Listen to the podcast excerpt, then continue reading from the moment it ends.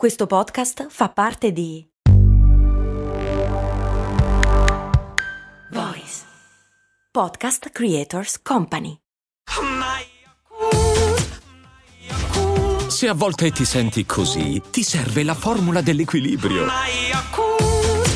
Yakult Balance, 20 miliardi di probiotici LCS più la vitamina D per ossa e muscoli. Grazie a Paola, l'ultima iscritta a patreon.com slash cose molto umane che quindi incomincia a sostenere attivamente la trasmissione e che porta il numero 151 per cui non è più cifra tonda, dobbiamo arrivare a 200 per forza, se non sta male. È maleducazione.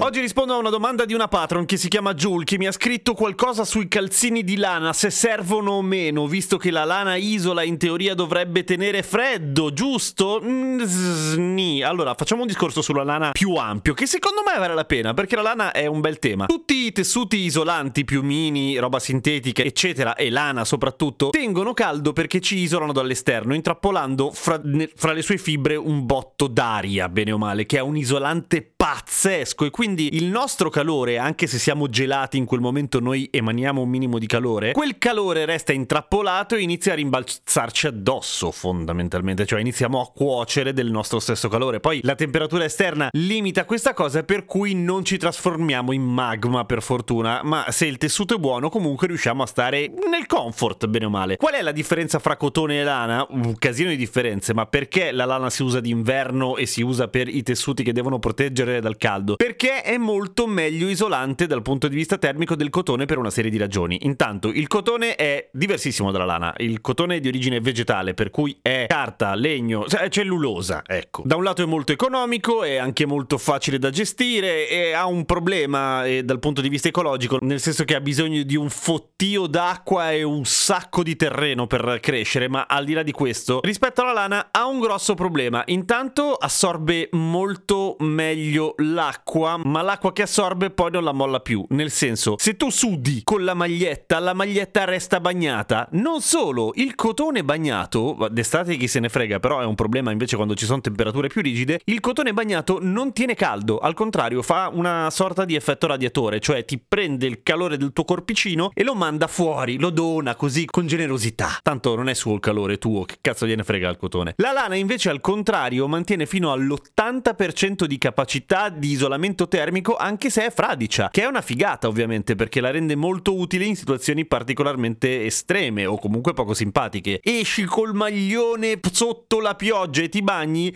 non muori congelato. Eh, al massimo pesi 400 kg dopo perché la lana bagnata pesa.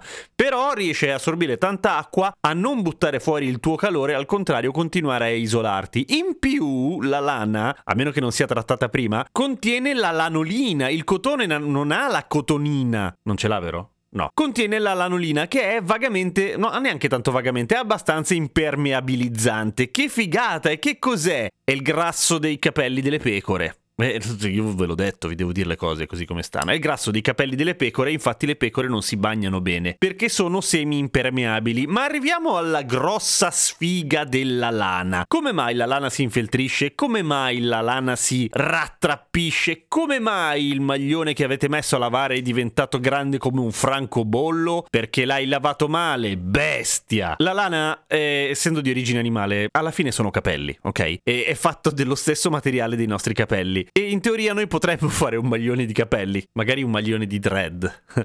Vado a sboccare, scusate. Dicevo, è fatta come i nostri capelli e i nostri capelli non sono lisci, sono fatti a scaglie in un certo senso, per la stessa ragione per cui prendere con le dita, con le punte delle dita un vostro capello e tirarlo dalla radice verso, verso fuori, verso giù, è una cosa, fare il tragitto al contrario eh, si sente più ruvido, proprio perché le scaglie sono orientate in un certo modo. Cosa succede quando la lana si bagna? Che le sc- o anche i nostri capelli, che queste scaglie si ammorbidiscono, le fibre si espandono, per cui i capelli della pecora diventano più ciccioni, più morbidi, con le scaglie belle belle aperte. E fin qua in realtà non sarebbe nessun problema, tant'è che le pecore quando piove di per sé non si infeltriscono, perché non fanno il movimento circolare della lavatrice. Se le pecore bagnate pogassero si infeltrirebbero, però infatti le pecore, se avete visto, non pogano praticamente mai. Perché quando le fibre sono messe così, cioè con le scaglie belle aperte, belle morbidone, e girano all'interno della lavatrice, si incagliano l'una con l'altra le fibre, si incagliano scagliano una con l'altra e fanno tipo velcro ma che non torna più indietro. Cioè le fibre aderiscono come prima non aderivano. Ovviamente questo fa sì che le fibre si ingarbuglino e che tutto diventi più compatto e duro, che non è di per sé un effetto negativo per forza. La lana infeltrita, il feltro, la lana cotta ha il suo senso, nel senso che ha un'altra consistenza, è compatto, tiene benissimo il caldo, sta di merda a forma di maglione, bene o male. Ma oddio, no, però se avevi un bel maglioncino di cashmere e poi diventa un tocco di feltro, magari non, cioè, no, non benissimo, ecco. Per cui come si lava la lana? La lana si lava a, a, mano, ma questo lo sapete già. Cosa vuol dire lavare a mano? Vuol dire che non la sbatacchi troppo, vuol dire che ci metti sopra il detersivo che deve essere apposta, perché il detersivo normale ha un problema slash pregio pazzesco, cioè c'ha dentro gli enzimi che ti digeriscono lo schifo che c'è sui tuoi vestiti. Solo che fra lo schifo che c'è sopra i tuoi vestiti, ovviamente i detersivi sono programmati anche per mangiare il cibo, che è fatto di proteine. di cosa è fatta la lana? Lana.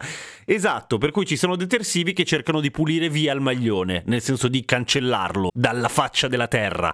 In genere non ce la fanno, però lo rovinano, o magari fanno anche dei buchi, per cui ci vuole il detersivo apposta. Non sbatacchiarlo troppo, non strofinarlo con violenza, coccolarlo, volergli bene, o se no tenerlo sempre così e via, puzza, amen. No, scherzo, si può lavare la lana, però per quello che va di brutto il lavasecco quando si parla di maglioni. Così se si infeltrisce puoi dar la colpa a qualcuno. A domani con cose molto umane.